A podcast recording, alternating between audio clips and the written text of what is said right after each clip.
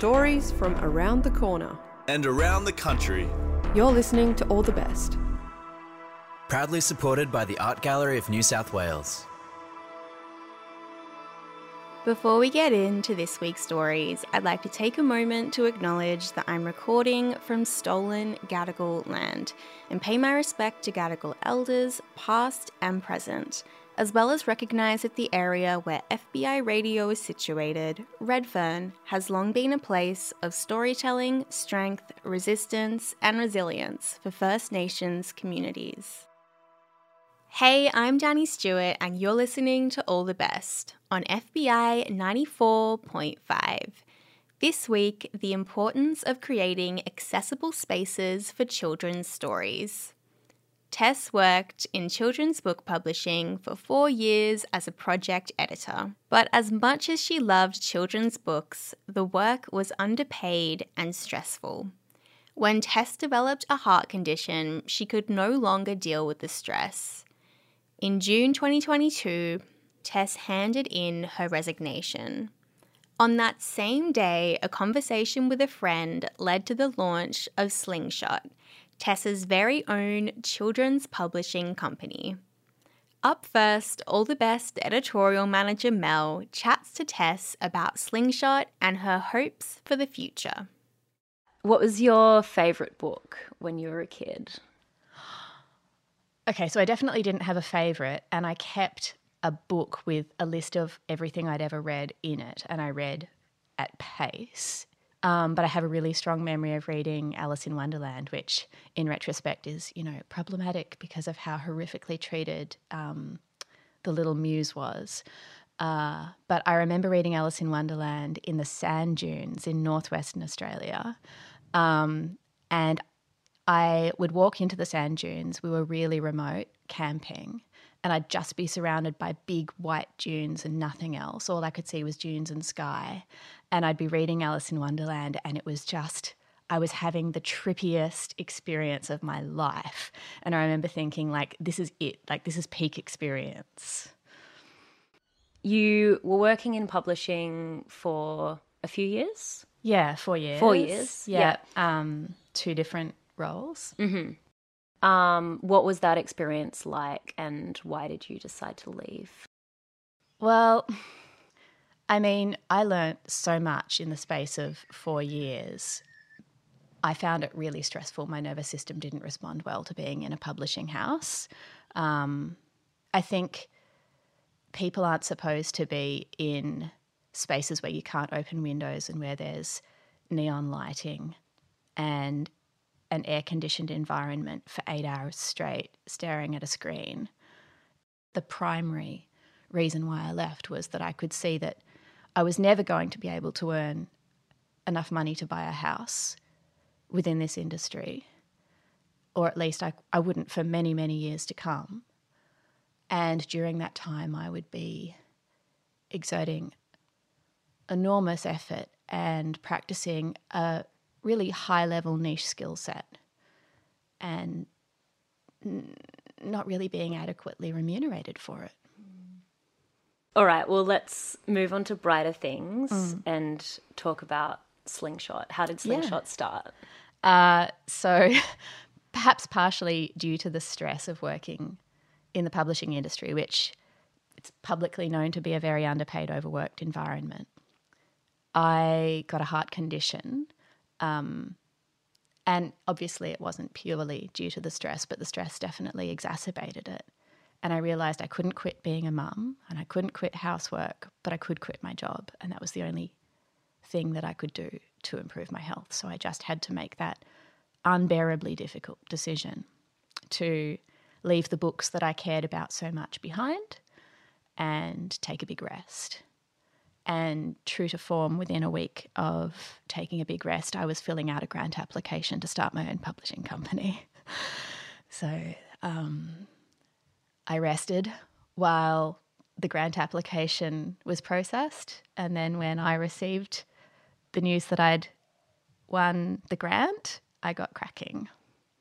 So exciting. Yeah. So, big question, but what are you hoping that Slingshot will achieve? Yeah. Well, I feel like under capitalism, you can only take so much risk in creative production. And the publishing industry in Australia, in my view, is extremely risk averse and prioritises capital over making a rich cultural contribution a lot of the time. And the idea of Slingshot for me is to ensure that I'm making my bread and butter elsewhere so that I can be making choices that aren't affected by that kind of commercial desperation, that financial desperation that leads to the cultural landscape we find ourselves in most of the time, and the existential dread that I feel when I walk into a children's bookstore and 80% of the content smells disposable to me.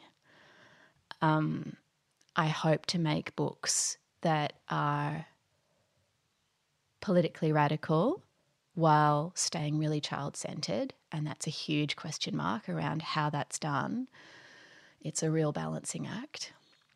And I also hope to make books that take big experimental creative risks. And you can only do that if you are choosing to fly in the face of commercial cynicism. Do you think that children's books are inherently political? Yeah, absolutely. And I think that most of the children's books we see are liberal and centrist in their values, and that at worst they prevent children from realising that we get to decide how this world looks to a certain extent, that we have agency and that we're able to critically engage with whatever is considered to be the norm, whatever we feel like is the water that we're just swimming in is up for debate. Totally. Political titles at the moment for children are so earnest and hand-wringing, and they all seem to be directed at parents rather than children. And I look at them and often feel like this should have been a parenting book, and this shouldn't be it shouldn't be the burden of the child to actually engage with this content. It's not their job to change our world. It's our job to change the world for them. Like, we are the caregivers, and I feel like a lot of the political titles are engaged in a kind of subtle parentification, making it their problem, making the world's issues their problem. And so to make radical content for me is about raising really critical, switched-on kids who know that it's not their responsibility to fix everything, and that children deserve joy, and that that's such a tension as well. And so when I talk about making radical content, I'm not talking about making earnest, serious, hand-wringing, burdensome content. In fact, it's central to my politics that I don't do that. I should also say the list I'm building is primarily made up of people who've never made children's books before. They're comic artists who've made stuff for adults. They're poets who've won awards. They're highly successful contemporary visual artists, and they're all people who I've seen have a propensity for having a child-centred approach. They just haven't put that into the context of a children's book before. And I'm so excited about working with these people because I feel like they're the ones who have the potential to radically change up children's publishing, because they're not conditioned by the expectations and the norms of the field. I know that there's at least one of your upcoming titles that you can't talk about, but can you give us like a preview of any of your titles, or like what your next step is, I guess? Well, I can say that I have a plan for 6 upcoming paperback picture books that will be accessible to low-income earners, which is super important to me. I'm a single parent. I'm on parenting payments.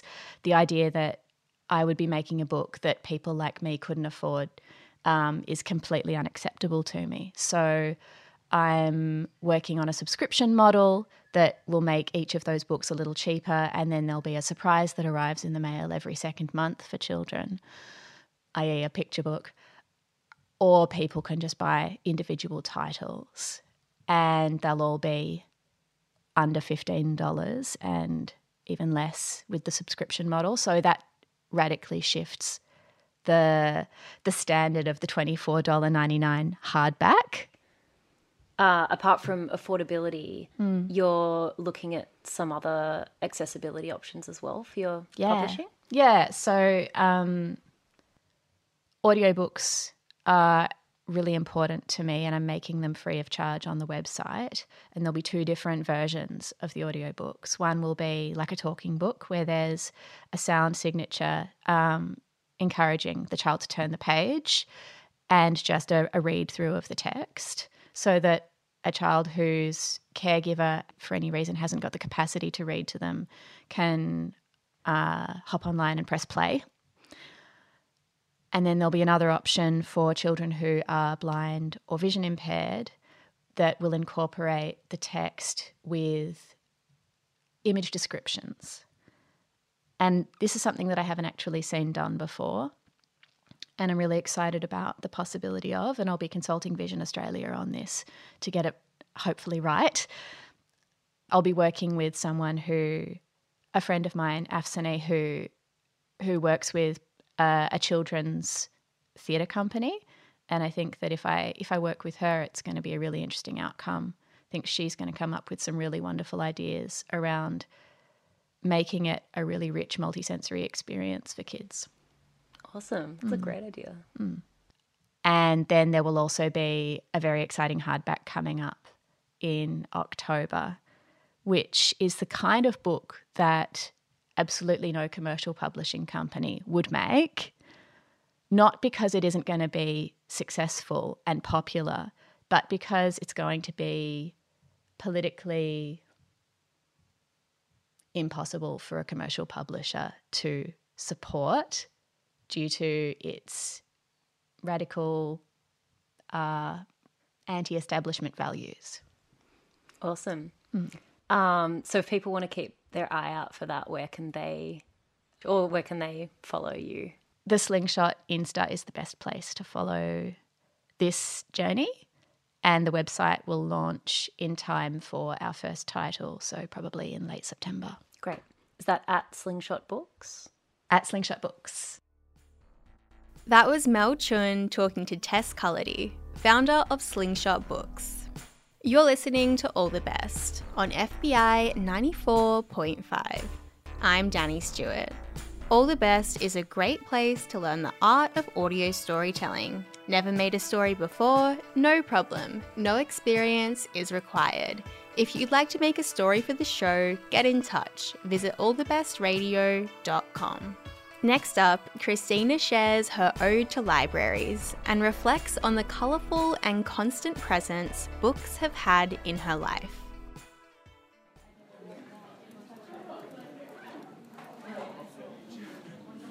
Shh.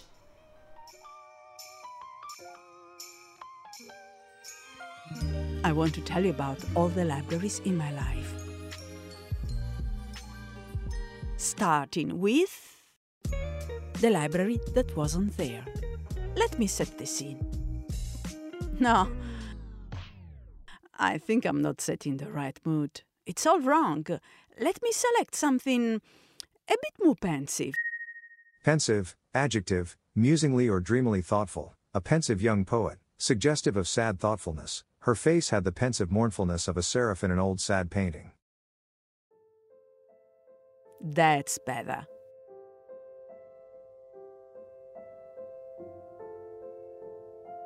So, there wasn't any public library in my city when I was little. I only received books for Christmas or for my birthday because, we weren't poor, but also not rich enough to give me books every time I wanted to read one. But then, when I was 11, my old primary school created a library for its students. And even though I had just graduated, they let me get a library card to borrow books. Can you imagine my excitement when I filled in my very first book request? No, you cannot. Because you probably grew up in a city full of public libraries. But for me, it was magic. Imagine me, full of excitement, feeling like the heroine of my books while completing the library card, actually pretending that I knew how to fill it in and too proud to ask for help. I am going home with my brand new book, and I read it in a couple of days. Finally, I can read as fast as I want because, hey, now there is a library in town and I can borrow 3 books a month, and they have a shelf full of books for me to read. Stop there for a second. Yes, I know that as a listener you should be allowed some freedom. But I know where this is going. And I need to change the music to put you in the right mood, so that you, as a listener, have enough time to sit in the mood and to absorb it. Right?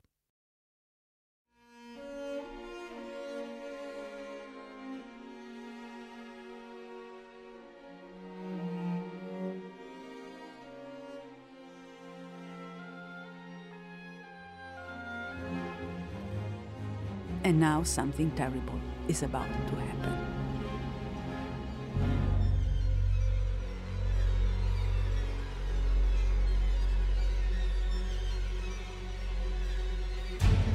I might also add a couple of thunders. They're always good to signal that something horrible is about to happen. Follow me to the kitchen.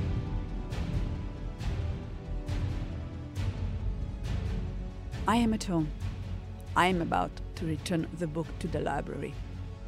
A second ago, I left the book on the kitchen table, being careful that the table is clean. I'm just going to the toilet before going out. And...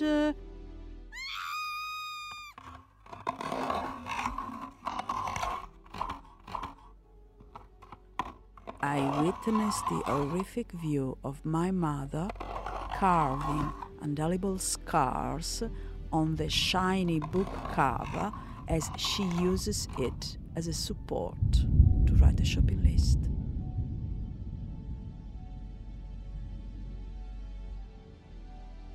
The bright blues and greens of the thick cover of my very first library book, now ruined forever. Be with me, please. Stay with me as I cry mortified. Mom is unable to understand what's the big deal and why I am behaving like a small child. For what? I'll do my mother. Ma cos'è che c'hai? Perché stai piangendo? Ma la vuoi smettere di piangere?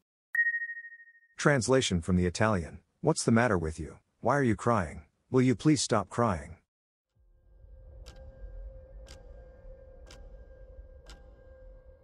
Don't leave me alone, please. Accompany me to return the book to the library.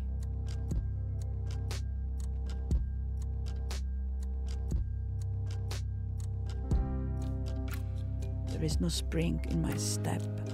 I look sad and I feel scared and guilty for mutilating the once immaculate book.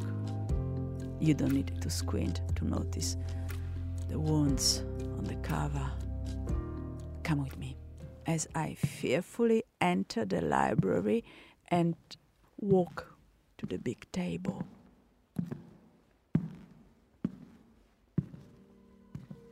The librarian doesn't look at me, but she looks at the book and notices immediately the disfigurement, and she freaks out. She starts screaming in front of everybody. And you might not be surprised that I remember exactly what she said. Guarda come hai rovinato questo libro nuovo. Siete degli animali, non meritate niente.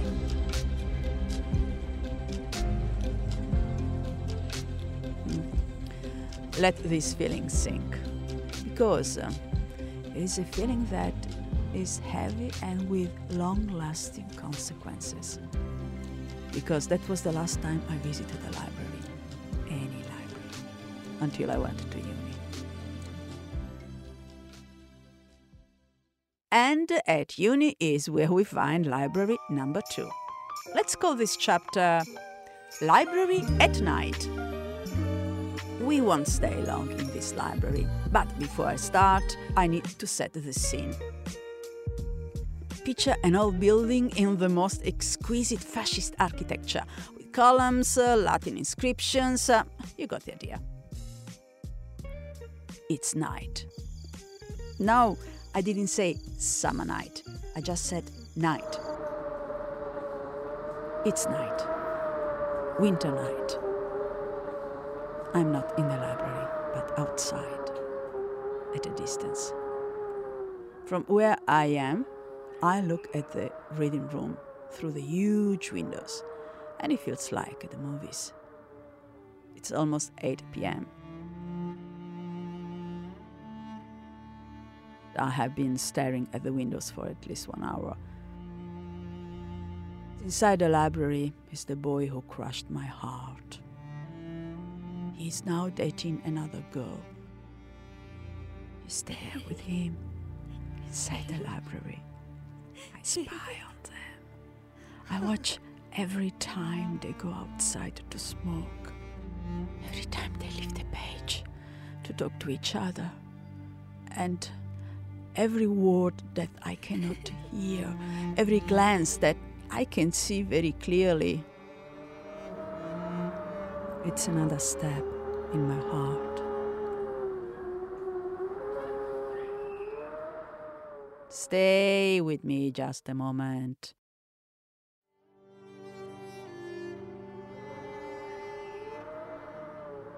Can you see how cold I feel, leaning on the stone wall? Can you hear the wind?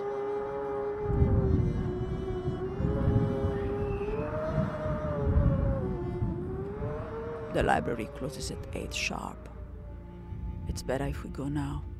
I don't want him to see me here as he drives by to take her home.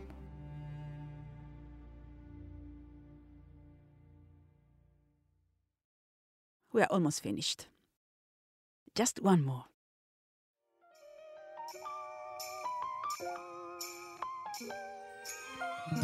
Bibliothek der Kinderklinik. We are in Berlin, before the wall came down, and precisely in the library of the Children's Clinic in Schloss Charlottenburg, a real castle. This is going to be a very short chapter, a happy tale. Let me introduce you to... Frau Schumacher, the head of the library. Let's start setting the scene. I am in my 20s. I have left behind the library at uni and the boy who broke my heart. And I am now having the time of my life in Berlin. Berlin in the 80s, before the wall came down. I have been assigned to this library as part of a program for young unemployed. I mean, I'm not unemployed as such because I am attending uni in my hometown in Italy, but this is before the internet. And for the German bureaucracy, I am a young unemployed person. So they offered me a part-time job as assistant to head librarian, Frau Schumacher. Frau Schumacher is just as you imagine her, a blonde middle-aged Valkyrie, very German, very traditional, a woman who has always a strong opinion about everything. So, Frau Schumacher hates that the library is introducing a computerized system. She hates that the doctors consulting the library never bring back the volumes in time. Always overdue. Frau Schumacher hates all sort of things and most people, but Frau Schumacher loves me. unconditionally, because, unlike many other young people assigned to the library in the past, I love books.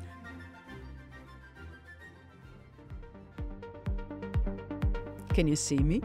Grown up and independent in fabulous Berlin of the 80s. I am all smiles. And even though Frau Schumacher is a meddler, and I am very protective of my private life, I reciprocate her love. Because every couple of months, Frau Schumacher allows me to travel to Italy so that I can sit my university exams. And then she has me working full-time for a couple of weeks to level out the hours.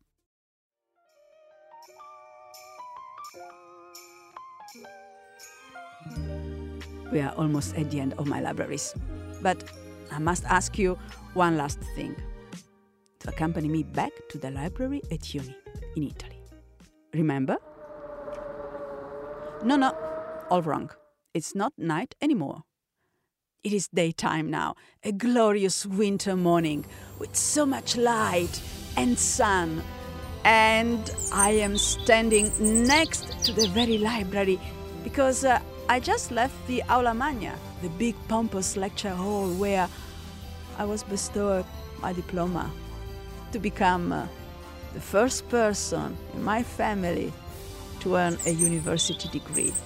Applause, applause, applause to me!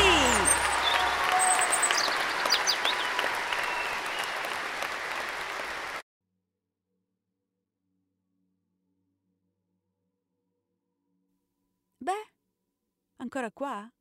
È finito. Andate, dai, via. That story was produced by Christina Mares. You can find out more about her work at christinamares.com. All the Best would like to acknowledge the traditional owners of the lands on which we make these stories and pay our respects to elders past and present. All the Best is made at FBI Radio on Gadigal land in association with SIN and 3RRR on Wurundjeri, Woiwurrung and Boonwurrung lands, and ACCC on Arunda and Warramungu lands. The All the Best editorial manager is Mel Chun, and Phoebe Adler-Ryan is our production manager. Our social media producer is Timothy Newen, Lydia Yosefova is our community coordinator, and Madhura Prakash is our trainee. Shining Bird composed our theme music, and Annie Hamilton designed the artwork. We're heard across Australia on the Community Radio Network, and were made possible by the Art Gallery of New South Wales and the Community Broadcasting Foundation. You can find our full archive of more than 500 episodes at allthebestradio.com. I'm Danny Stewart. Thanks for listening.